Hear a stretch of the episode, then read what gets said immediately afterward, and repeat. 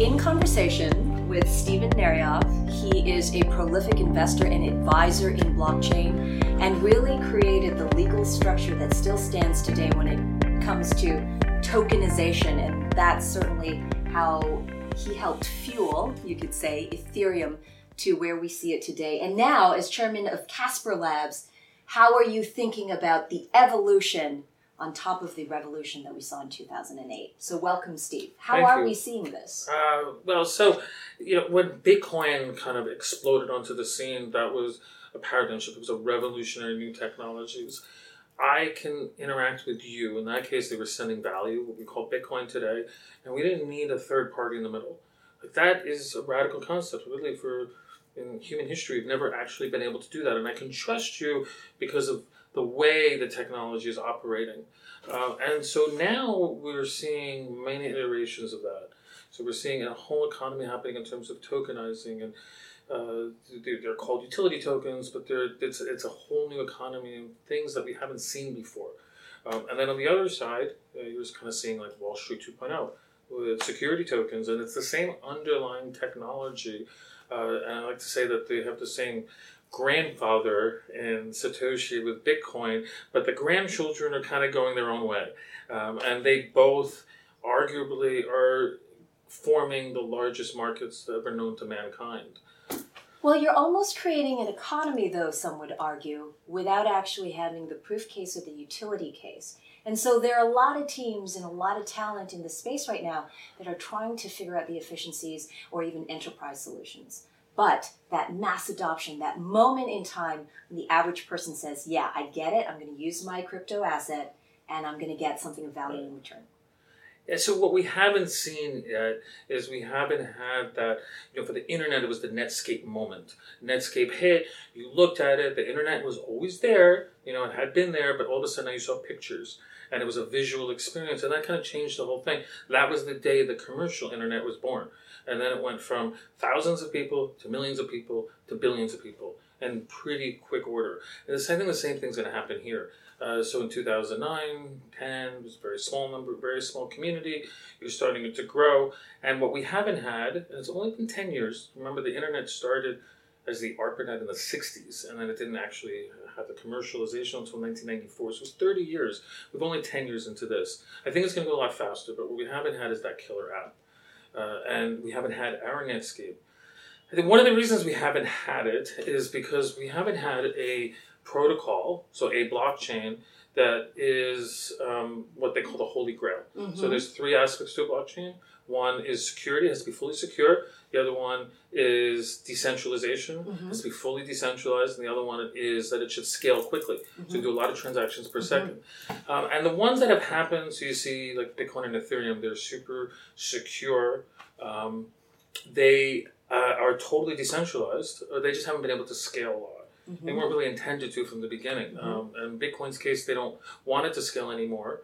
Uh, they're saying it's fine. When you say scale, does this mean transactions? Sorry. So scalability, right, is, is the ability to do a lot of transactions per second. Mm-hmm. So if you look at, let's say, the Visa MasterCard network, yeah, you know, that typically does about a thousand to two thousand transactions per second on, you know, on average, right? And so if you can't do that, bottlenecks start clogging, mm-hmm. and so you will do a. You could charge your Visa card. And you could be sitting there, you know, paying for your dinner for another week. Well, I can't imagine standing there and waiting for that transaction to happen. And if you had Visa, MasterCard, and credit cards, it would have never taken off. And so the ability for transactions to happen fast is absolutely essential for a new technology to be adopted by everyday people. They need to have that convenience and speed. Otherwise, it just won't, it won't work. All right. We often talk about proof of work as a technology, right? That confirmation that allows that consensus to happen very right. quickly. Bitcoin is um, very slow, right? And then Ethereum is, is slightly faster. But there are new protocols that are uh, being birthed every That's day. Right. The grandchildren right. are populating That's the right. earth. But new protocols. So what is Casper Labs so, doing? Casper Labs is doing something different. Rather than using mining equipment to generate random numbers and uh, use that as a consensus, what we're doing is what's called proof of stake. Um, and you actually you buy the tokens and you stake the tokens. And through that process, with a lot less computing power um, and different types of less expensive computers, you can actually do the same amount of consensus. What that allows you to do then is move many more transactions per second and potentially keep the same security. So that's super important. You have to have a secure network. So this ev- this evolution, this is an evolution um, in the proof of stake, has been super important. The problem has been that everybody who's implemented this has had some form of centralization.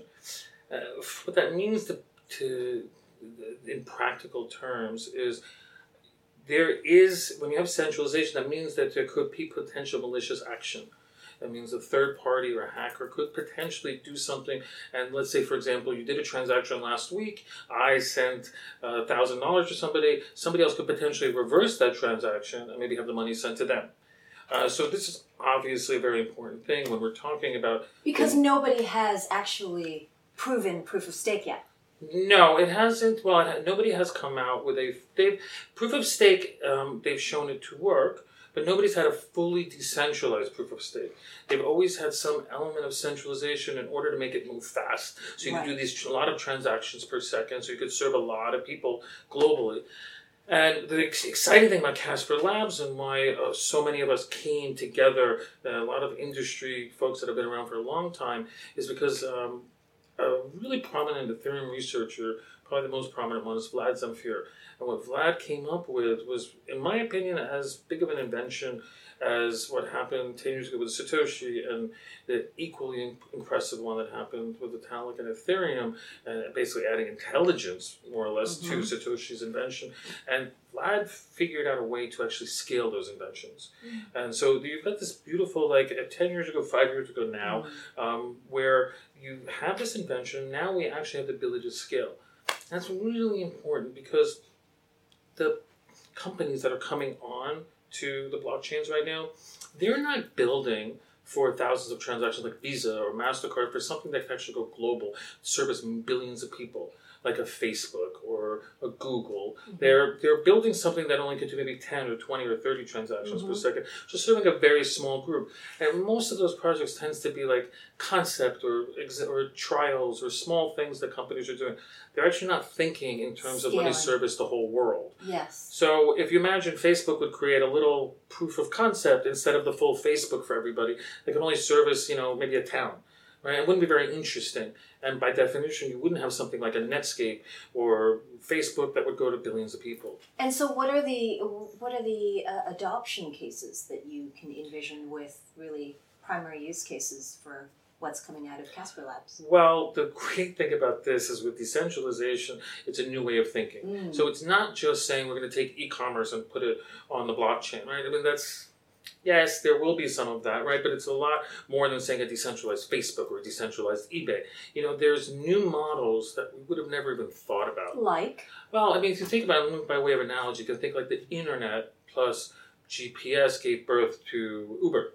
We would have never thought about an Uber or an Airbnb. We would have never thought about these things before uh, those technologies coming together.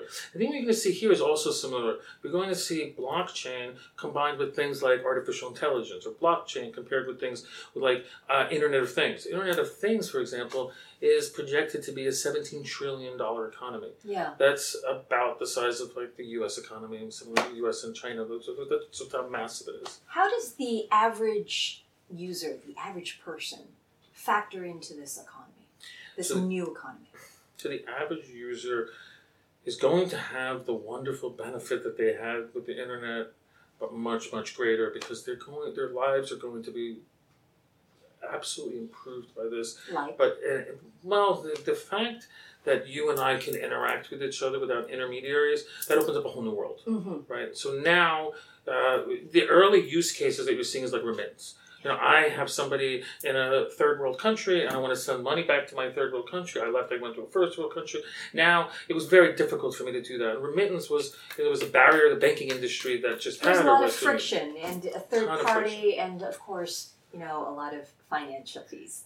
that are right. attached. Absolutely. Transaction fees. And you, you see actual life and death in some people. You Absolutely. see um, Venezuela, during this crisis that they're having, Bitcoin usage is a sword through the roof. Because for the first time, I can walk out across the border with all of my assets and not, have nothing in my hands. All of my assets, and there's nobody that can touch those. I can keep them in Bitcoin, and when I move, I just have to have my information to be able to access that, which nobody else has, and then I can access it after I'm over the border. This is like this is this is revolutionary. Right? This Do you never have a testnet? I'm sorry? The testnet? Yes. And mainnet? Mainnet will be up this year. Up this year? Yes. And a lot of people are wondering about a roadmap. What does that strategy look like? So the roadmap will be um, focusing on mass adoption. Right, so we've spent a lot of years here building out this technology, thinking about the different things it could do, and now our goal is to get this out to the world. We want to serve billions of people, not millions and not hundreds of millions, like literally the whole world.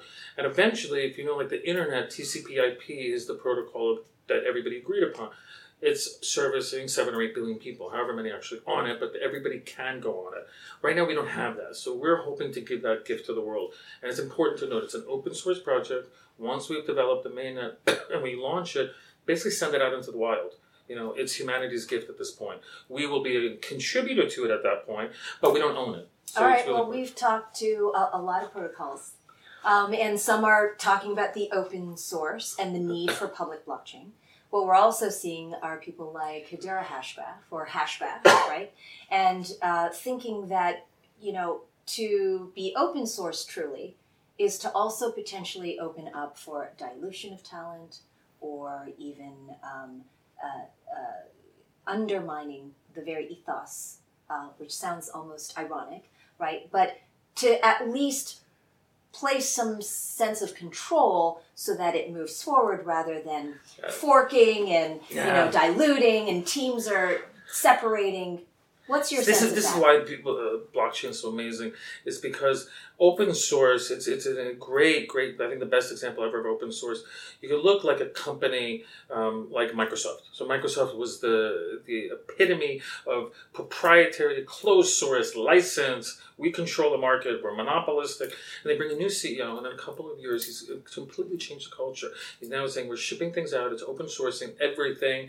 And we're just going to be a contributor to that ecosystem. What you realize by doing this, human nature, I don't know if it's human nature, but the way we've been trained is probably a better way of putting it, has been that if I own it, I'm going to make a lot more money because of percentage-wise. But what we're realizing is, actually, if we send it out and humanity owns it, but I have a piece of that, I'm going to have a thousand-time bigger pie.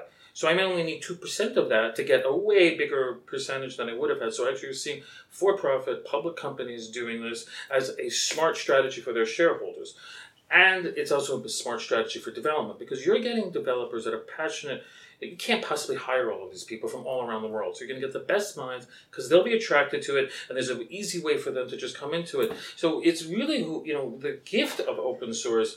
Blockchain has just grabbed onto because Satoshi used it as an open source project himself, and it is bringing about a lot of these these amazing changes. As a lawyer, you think about structure, you think about the, the you know the structure of economies, the structure of deals. How about the structure of where we are today with blockchain? Went from I C O, now we're talking about S T O.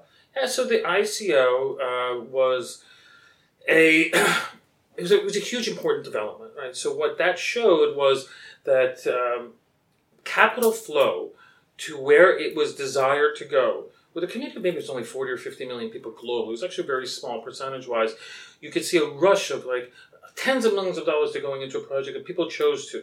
Now, to be fair, a lot of these projects did abuse the process, so I'm not condoning that. I'm, what I'm trying to get is, let's go underneath that for a second. What it showed was that collectively, independent people all around the world could look at a project, open source project, and decide, I want to support that project and send resources to that project. So not just computing resources, but physical, monetary resources to that project in the form of cryptocurrency. And there's a whole economy being built around that. Similarly, that technology has given birth to something called security tokens. Uh, and, you know, one project that I worked on is called T zero. And they were they were kind of like the first ones to start building this out. So Patrick Byrne from Overstock is really visionary in this, in this space. And what that is, that's really Wall Street two point oh. These are showing that we take a token, and by changing digital, which is just digits on a screen, we have something that's actually programmable. That means it's kind of a weird concept to understand, but I mean your stock or your bonds are programmable. Well, this is actually a really big deal because let's say a government's issuing bonds. Well, uh, there's schedules, there's payment schedules, and early fees, and all kinds of different things that they have to do in structuring that. That all can be taken care of with a smart contract. So it's lowering the barriers, lowering the cost, and it's making the capital move flow quickly. So now what you'll see is low-cost markets with capital flow that's going globally. So a transaction could happen in China and the U S and South America and amongst each others, and it's super important. It's peer-to-peer. So it's not going through some settlement layer. So I'm dealing directly, and it's settling. If you're selling me something, we're directly settling with each other through the use of the blockchain. And only the blockchain could have done that, but again, because you don't need an intermediary. You will. There's absolutely a place for banks and everything in here. In fact, their role is going to get even bigger in terms because one of the other things is bringing is the tokenization of real assets. And now we're taking things like, let's just take this, this um, building that we're in right now. There is about two hundred fifty billion dollars, no, trillion, excuse me, two hundred fifty trillion dollars worth of physical real estate in the world that is illiquid. That right now, this is the first technology that allows us to now cause that to be liquid. Now people can invest in those assets. We could create a token for an individual building. You can create a token for a restaurant inside of a hotel. You can get really specific. You have microeconomies. I can have a token, not necessarily from Apple, the enterprise, but let's say I just want to invest in the red new iPhone ten. You know, uh, that particular model. I think that model is going to do well. Apple could actually very easily spin off a token that directly tracks the revenue stream off of that one phone model. Now, this is like super important because now investors can get very particular in terms of what they want and they can refine their choices. There's, it also opens up investment to billions of people that don't have it right now. So I could invest, let's say I have a local coffee shop, um, and I don't have enough money to really invest in a, in, a, in a large public company. I want to put fifty dollars into that local coffee shop. That coffee shop can now go public because the barriers and what we even think of as a public company is actually changing. Mm. So I envision a world in the not-too-distant future where instead of having a couple tens of thousands of public companies, we could have a couple million public companies. Mm. And so, but your definition of a public but company... But then who changes. Takes care of investor relation? Who takes care of the fiduciary responsibility that that one business or entity has to the millions of, you know, online or virtual investors that are probably anonymous? Yeah, well... Not necessarily anonymous, right? Sure, so there's, sure. You can absolutely have exchange of information. Uh, but it changes the role of the company and the investor. Because now with... So you have the utility tokens that we were seeing in the I C Os, and you have the security tokens. These two can come together. So you could have a token that says, I want to have part of your revenue stream, what we normally think of like a stock. But at the same time, that token could say, well, if I have a thousand of these tokens, then I get a certain discount on your product. Or I'm getting mm. a certain type of benefit that's not available to anybody else if I have ten thousand of these. Right? So I just walk up, show you my wallet, and now all of a sudden your customer relations department and your investor relations department kind of start colliding with each other. And you're thinking about how you're interacting. And instead of saying shareholder or customer, maybe you start thinking of stakeholder. Mm-hmm. And they're all kind of the same pool. They start melding with each other. So now as a business, you can start looking at your supply chain and say, maybe my, I want my suppliers to become investors in my business, and I'm going to give them a benefit in my relationship with them when they buy from me, the more they're investing in the business. Now, there's great synergies here. So companies can get super creative and make their ecosystem more cohesive and connect to other ecosystems. What's the appetite from the regulatory uh, space in the U S when it comes to S T Os? So I, th- I think the, the, the regulators are taking a very cautioned approach. Uh, they're seeing this. I think they are starting to understand the ramifications here. And to be fair, it's not a simple um, task for them. The the in the U S, we have these a couple of acts uh, the S E C is under. Um, and they are now, it's really a round peg square hole issue. They never envisioned, they were uh, nineteen thirty-three, nineteen thirty-four. They, nobody back then, you know, they were just, they probably just got used to electricity, I mean, more or less. But now they're thinking about tokens and this new economy and something that can change, and it does one thing for one person, like I said before, and a different thing in a different context. How do you regulate that? So it's it's a difficult situation. I think what they need to do is they need to come up with new rules. Mm-hmm. And at the same time, they're trying to walk a very fine line by protecting investors, because that's their main job, is to protect investors. Second time, um, allow innovation to occur.